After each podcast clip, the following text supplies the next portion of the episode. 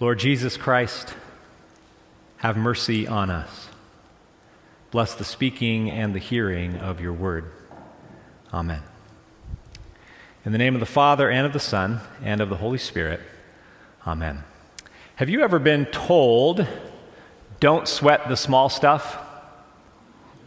Anyone ever heard this? Maybe you've said it to somebody else. Um, and usually, if you Google search it like I did, you can't find it without that subheading that it's all small stuff. And the idea, of course, with the don't sweat the small stuff is that you don't want to get preoccupied, um, I don't know, with little annoyances in life, with things that frustrate you and bring you down. It's kind of a, you know, don't get caught up on that stuff. Life is better when you don't. And there's some truth to this, but I'm going to say, for the most part, that it's actually wrong. And I really wish I had a sound effect that went over the, I've always wanted to do that with screens where you have the big stamp wrong, the boom, you know, that it's wrong. It's totally wrong. Don't sweat the small stuff is totally wrong.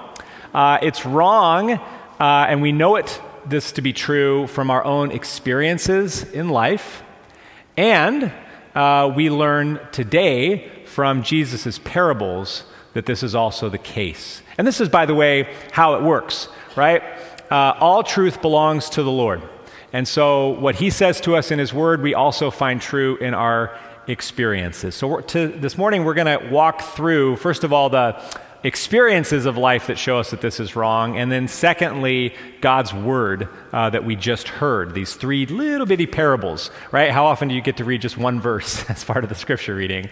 You get these three little bitty parables here. So, the first uh, thing that we know uh, as to how this is wrong is that other people's problems usually seem small to us, while our own version of problems always seem larger. Isn't this true? I mean, we know that we want to care as much about somebody else's burden, but that just doesn't, that's not reality, right? That's not what happens for us. Um, and in fact, I'm, I'm not going to convince you of this, but I know who can. His name is Mel Brooks. You guys ever heard of him?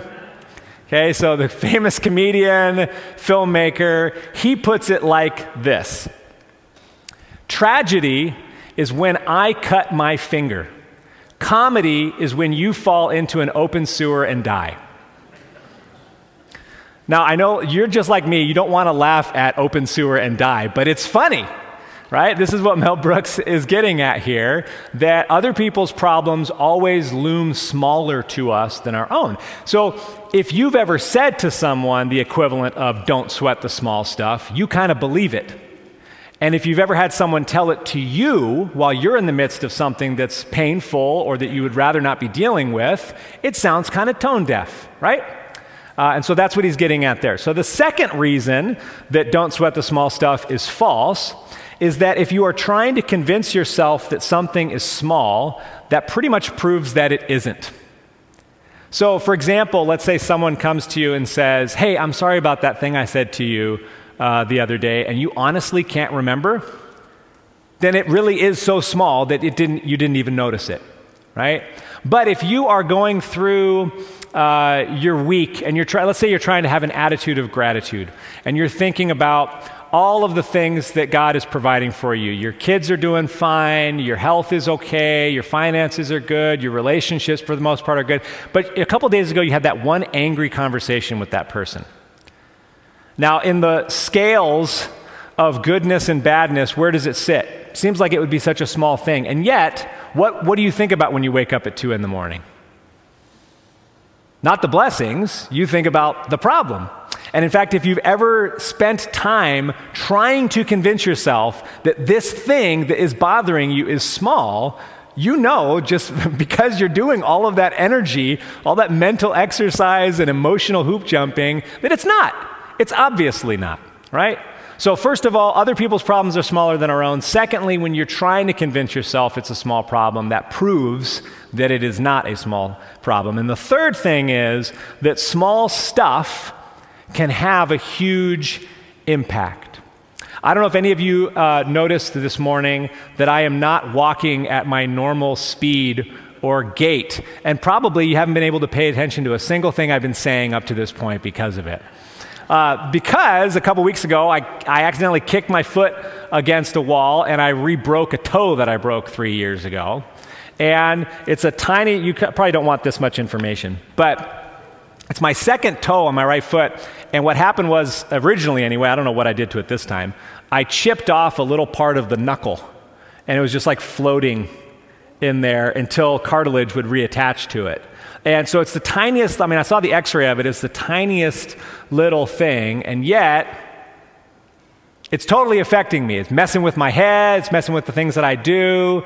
I try not to get in the doldrums about it. And you guys know this in your own life. It doesn't matter how small the thing is, it can have a huge impact.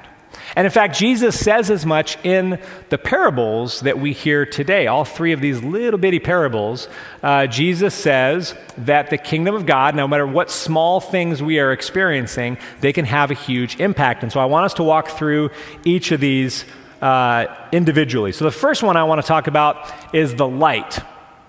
Uh, I know you guys wanted to keep looking at Mel Brooks's face there.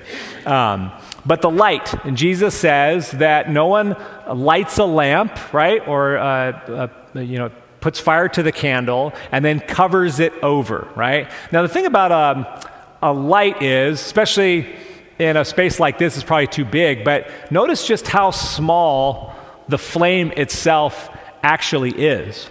And then if you are in a darker space, what impact does the light have? It's much larger than just what it looks like, right? And Jesus says the same thing is true. He goes on to say that nothing hidden, there's nothing hidden that won't be revealed. There is nothing hidden that won't be revealed, which sounds a little terrifying to me. I don't know about you. But I think about uh, my deeper sins. I think about my weaknesses and insecurities. And Jesus is telling that if I'm hiding those things, they will be revealed. I mean, think about that with our, in our relationships with others. We, we figure if we can hide stuff down deep enough, it'll be small enough that no one else will even notice it, right? They won't even be able to see it. And Jesus is saying, no, the, the smallest, most insignificant seeming, the deepest hidden things that you're trying to hide away ultimately get revealed. Now, that would be terrifying, except for what we know of Jesus. Um, we were worshiping last week. Uh, Juliet and I went to a conference, Mockingbird Conference uh, in New York, and uh, they had a part of the service on Sunday that I remembered uh, sometimes doing in our church growing up. It's a prayer that would often be said. Maybe you guys will be familiar with it um, before going into uh, confession and forgiveness time. And I want us to actually pray it together. So let's, let's speak these words together. Almighty God, to whom all hearts are open, all desires known, and from whom no secrets are hidden. Cleanse the thoughts of our hearts by the inspiration of your Holy Spirit, that we may perfectly love you and worthily magnify your holy name. Through Christ our Lord. Amen. These are taken from the Psalms, these words. And what we are learning about God is not just that uh, the hidden things of our lives will be revealed, but that they're not hidden from God right now. That there is nothing uh, in our own life or experience, no sin, no weakness, no frailty that is too small for God to notice. And when He sees it, because we can't hide it from Him, He does not look away. He does not look away. And He does not judge us according to it, but forgives and restores. See, we like to minimize the problems that we are experiencing in our lives. But God does not allow that to happen. He doesn't minimize our problems because He actually wants to restore our problems. He wants to fix what is broken. He wants to forgive the sin that we have. And so He doesn't bring a light and then cover it over. He reveals all so that He can restore all for us. The next parable is on yeast. And I wanted to find an image here, as you can see, like the microscopic version of yeast, just to illustrate how small we are talking here. He says, this parable is pretty short. Uh, the kingdom of heaven is like yeast or leaven that works through the whole dough. How many of you guys have ever baked bread or made uh, like homemade pizza from scratch? How important is yeast for this process? Pretty crucial. If you've left it out or if you haven't waited long enough for it, you know that it works all through it. It gives it the consistency, the flavor, the size. So you see that other image there is kind of the dough having risen right in the bowl. And what's fascinating to me about yeast and how it works, we could talk about uh, beer production another time, but just for bread, okay? Uh, what's fascinating to me is that once it's worked its way through, you cannot distinguish the yeast from the dough. It's mixed into everything.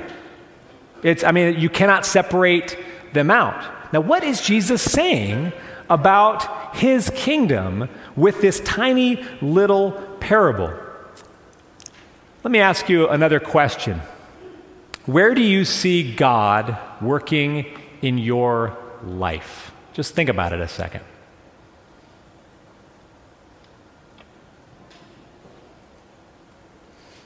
As I mentioned, Juliet and I just came back from this wonderful conference, uh, Mockingbird Ministries. I, I, can't sing their praises enough. Uh, it's, a, it's a ministry conference focused on the grace of Jesus and where those the, the hope of Christianity relates to our everyday life and experiences. I tell you without any doubt in my mind that I believe God was working for us in that space and for other people there in that conference. What about my subway ride, though? What about my broken toe that I was hobbling around New York City on? That's a great place to start walking around, right? We're going to, usually you can just drive the car, ride a bike, but now we're going to walk everywhere, right? Is he working in those spaces? Do you see him in your mountaintops and also in the valleys, in conflict, in trouble? We have these answers, and, we, and even in church, we kind of know the right answers, but Jesus doesn't need you to guess correctly. He's just telling you this morning that there is no part of your life that God is not working in. That's what the kingdom of God is like the yeast is all about. There is no part of your life that is too weak or too insignificant for Jesus to be taking notice of and to be working in it. Now, you and I don't always get to see how that's happening. We don't get to always see how the dough rises and how the pizza turns out. But what Jesus wants us to know is that He is with us in it. In every aspect of our lives, He is at work. The third and final parable for us today, He talks about the kingdom of heaven being like a seed. Does anyone know what kind of seeds those are? You guys are just inveterate workers because you're going to find the answer, aren't you? I have no idea. I just Google imaged it so even if you told me, I wouldn't be able to confirm whether you were right or wrong. Maybe some of you guys will be very confident you've seen it. Now, what's funny about seeds, and we, I heard this at the conference as well, is that if you have never seen the other side of the seed, like what it turns into, you can't just look at something like that and say, yeah, I know what this will become, right? I mean, you can do that with a lot of other things in life. You know, I can see my kids, and I can see, you know, eventually as they grow, they will be older, bigger, more mature versions of themselves. But I can kind of extrapolate that information by looking at them. But if you look at a seed and you've never seen it before and you've never, you don't know where it's going, there's no way to know what it turns into. And Jesus says the kingdom of heaven is like that that what God is doing, we can't always see where it's actually headed. Tiny seeds, he tells us, become a huge harvest, which for you and me is very profound because the small things of our lives might, might it turns out, not be so small. I mean, you think about the things that stick with you as you get older and the memories that you hold on to. I remember. Uh, in my first congregation I served in Sacramento, I had, uh, it was a small church, so I, I was able to do the visitation team by myself. There's only like three or four people at home. Uh, and one of the ladies that I visited regularly was this lady, Violet Teckham, was her name. And she was in her home for quite a while, but she had a little health scare and had to spend some time in a, a nursing space for a little bit. And I was visiting her there, and then eventually she got to get back home. But we were talking about her time uh, in that space, and she had a roommate in there with her. And for whatever reason, uh, the roommate, when she needed something from the nurses or whatever, she didn't just have anything right around her, so she had to ask Violet if Violet could push the button, like the call button, for her to go do it. And so, of course, Violet was in a position she could do that. And so every time the lady asked, she would go push the button. And I remember her telling me how grateful this woman was to her. And Violet could not wrap her mind around just how, like, ecstatic the woman was to thank Violet for this. In her words, Violet said, All I was doing was pushing a button. Seemed like the smallest thing in the world. And yet it meant everything to this woman. Think about that in your own life, those small spaces where, you know, it seems like a tiny seed, you don't even know what God might be doing with it. That's what Jesus is speaking about here. I read a, a, a, book a few years ago by a, a, British author named Tom Holland, not Spider Man, not the guy who plays Spider Man for you Marvel fans. It's a different Tom Holland. But uh, the book is called Dominion, and it's, about, it's a history book, kind of popular level, about how Christianity came to dominate really the world. I mean, and his point is he goes through all of these different kind of big movements in Rome and in Europe and all this kind of stuff. But at the end of the book, what floored me is he said, you know, the, the ultimate triumph of Christianity, the hope of Christ for the world, has been passed from generation to generation on mothers and grandmas' knees. Right? From one kid to the next. Nobody, none of those names are in history books, right? No one is putting up big statues or, or making a big scene out of every individual person, and yet that's exactly how God works in the smallest of spaces. And so Jesus is saying that even in the spaces where you are working, where you, you think it's small, where God, who knows what He's doing with what you have to offer to somebody else, Jesus is saying, just you wait. You have no idea what I will do with this, right? The harvest will become enormous. So we go back to our first question don't sweat the small stuff Go ahead, sweat the small stuff. God does. God sweats all the small stuff. He's focused on everything. It's not the devil in the details, God is in the details, right? He is in all things for you and for me. And when we think about each of those little parables, we see Jesus at the center of them. Jesus is the light who reveals our deepest need and meets it. Jesus is the yeast who works in every nook and cranny of your life. Jesus is the seed who goes into the earth and dies in order to bear fruit beyond our wildest imagining. By all means, sweat the small stuff and entrust it to Jesus to see what he will do. In the name of the Father and of the Son and of the Holy Spirit, amen.